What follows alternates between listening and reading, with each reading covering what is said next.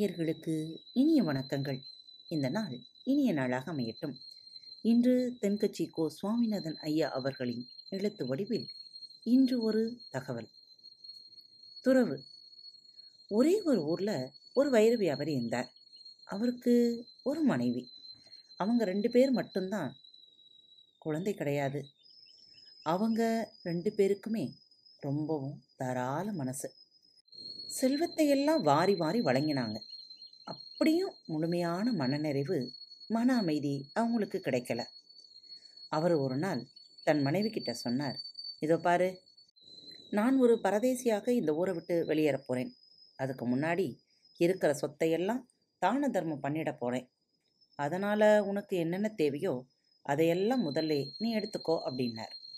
அந்த அம்மா பார்த்தாங்க நீங்கள் போனதுக்கு அப்புறம் எனக்கு மட்டும் என்ன இருக்குது பிள்ளையா குட்டியா? நானும் உங்கள் கூடவே வந்துடுறேன் அப்படின்னாங்க. உன்னால் ஊர் சுத்த முடியாது. காடு மேடெல்லாம் அலைய முடியாது. பசி பட்டினி குளிர் வெயில் எல்லாத்துக்கும் ஈடு கொடுக்க வேண்டியிருக்கும். அதனால் உனக்கு இது வேண்டாம் அப்படின்னார். ஆனால் அந்த அம்மா பிடிவாதமாக நான் வந்தே தருவேன்னு உறுதியாக சொல்லிட்டாங்க. வேறு வழியே இல்லாமல் அவங்களையும் அழைச்சிக்கிட்டு அவர் புறப்பட்டு போனார். அதுக்கு முன்னாடி இருக்கிறதெல்லாம் வாரி வாரி வழங்கினாங்க. கடைசியாக கழுத்தில் கிடக்கிற நகைகளையும் கலட்டினாங்க அந்த அம்மா. என்ன இது? அதையும் கலற்ற நம்ம கல்யாணத்துக்கு அடையாளமா அதுதானே? அப்படின்னார் இவர். எப்போ நாம் துறவு வாழ்க்கையை தொடங்கிட்டோமோ அப்போவே கணவன் மனைவிங்கிற பந்தமெல்லாம் போயிடுது. இனிமே நீங்கள் வேற நான் வேற. இருந்தாலும் நாம் இப்போ ஒன்றா சேர்ந்து போகிறது எதுக்குன்னா ஒருத்தருக்கொருத்தர் உதவியாகத்தான் கழுத்தில் ஒரு சங்கிலி கடந்தா கஷ்டம் வரும்போது அதை விற்று காசாக்கலாமேங்கிற எண்ணம் வரும். அதனால் அது வேண்டாம் அப்படின்ட்டாங்க. அதுக்கப்புறம் அவங்க ரெண்டு பேரும் பல ஊர் சுற்றினாங்க வெயில் மழை பசி பட்டினி அவருக்கு அந்த அம்மாவை பார்க்க பரிதாபமாக இருந்தது. இவ்வளவு கஷ்டத்துக்கும் ஈடு கொடுக்குறாளே அப்படின்னு ஆச்சரியமாகவும் இருந்தது. நீ ஊருக்கு திரும்பி போயிடேன் அப்படின்னு சொல்லியும் பார்த்தார். சுவாமி நீர் இப்போது என் கணவர் அல்ல. உன் பேச்சை யான் கேட்பதற்கு அப்படின்ட்டாங்க.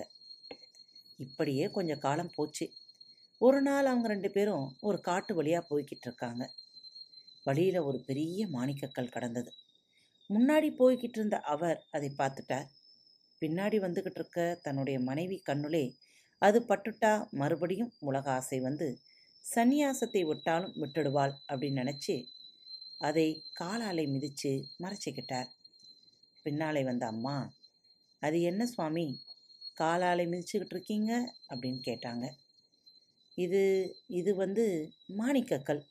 இதை பார்த்து உனக்கு உலக ஆசைகள் வந்து மனம் மாறி போயிடுமோன்னு பயந்து தான் இதை மறைச்சேன் அப்படின்னார் அவர். அதற்கு அந்த அம்மா சொன்னாங்க சுவாமி தங்களுக்கு இன்னமும் மாணிக்கத்துக்கும் மண்ணாங்கட்டிக்கும் வித்தியாசம் தெரியாதா? எனக்கு இரண்டும் ஒன்றாத்தான் தெரியுது அப்படின்னாங்களாம். இதிலிருந்து என்ன தெரியுது? துறவுங்கிறது அவ்வளவு சாதாரணமான சமாச்சாரம் இல்லைன்னு. இந்த காலத்து ஆசாமி ஒருத்தர் எனக்குன்னு இருக்கிறது எல்லாத்தையும் விட்டுட்டு சந்நியாசம் வாங்கிக்க போகிறேன் அப்படின்னார். உனக்குன்னு இருக்கிறது எவ்வளவு? அப்படின்னேன். எல்லாத்தையும் கூட்டி பார்த்தா மொத்தமாக ஒரு ஐம்பதாயிரம் தேரும் அப்படின்னார். என்ன சொத்தா? அப்படின்னு கேட்டேன். இல்லை கடன் அப்படின்னார். சந்தோஷமாக வாழுங்கள். உங்கள் வாழ்வில் இந்த நிமிடம் மட்டுமே நிரந்தரம். சந்தோஷம் என்பது நீங்கள்தான். அது உங்களுக்குள் தான் வாழ்கிறது. வாழ்க்கையை ஒளிமயமான வாழ்க்கையாக வாழ தயாராகுவோம். மீண்டும் அடுத்த தலைப்பில் சந்திக்கும் வரை உங்களிடமிருந்து விடைபெற்றுக் கொள்வது உங்கள் அன்பு தோழி. வணக்கம் நேயர்களே. திருக்குறள் வழிகளி பக்கத்தை சப்ஸ்கிரைப் செய்யாதவர்கள் சப்ஸ்கிரைப் செய்து கொள்ளுங்கள். ஃபேவரட் பட்டனை அழுத்த மறக்காதீர்கள். உங்களது கருத்துக்களை மெசேஜ் பாக்ஸில் ரெக்கார்ட் செய்தோ அல்லது இமெயில் முகவரியிலோ தெரிவியுங்கள். மீண்டும் சந்திப்போம். நன்றி. வணக்கம்.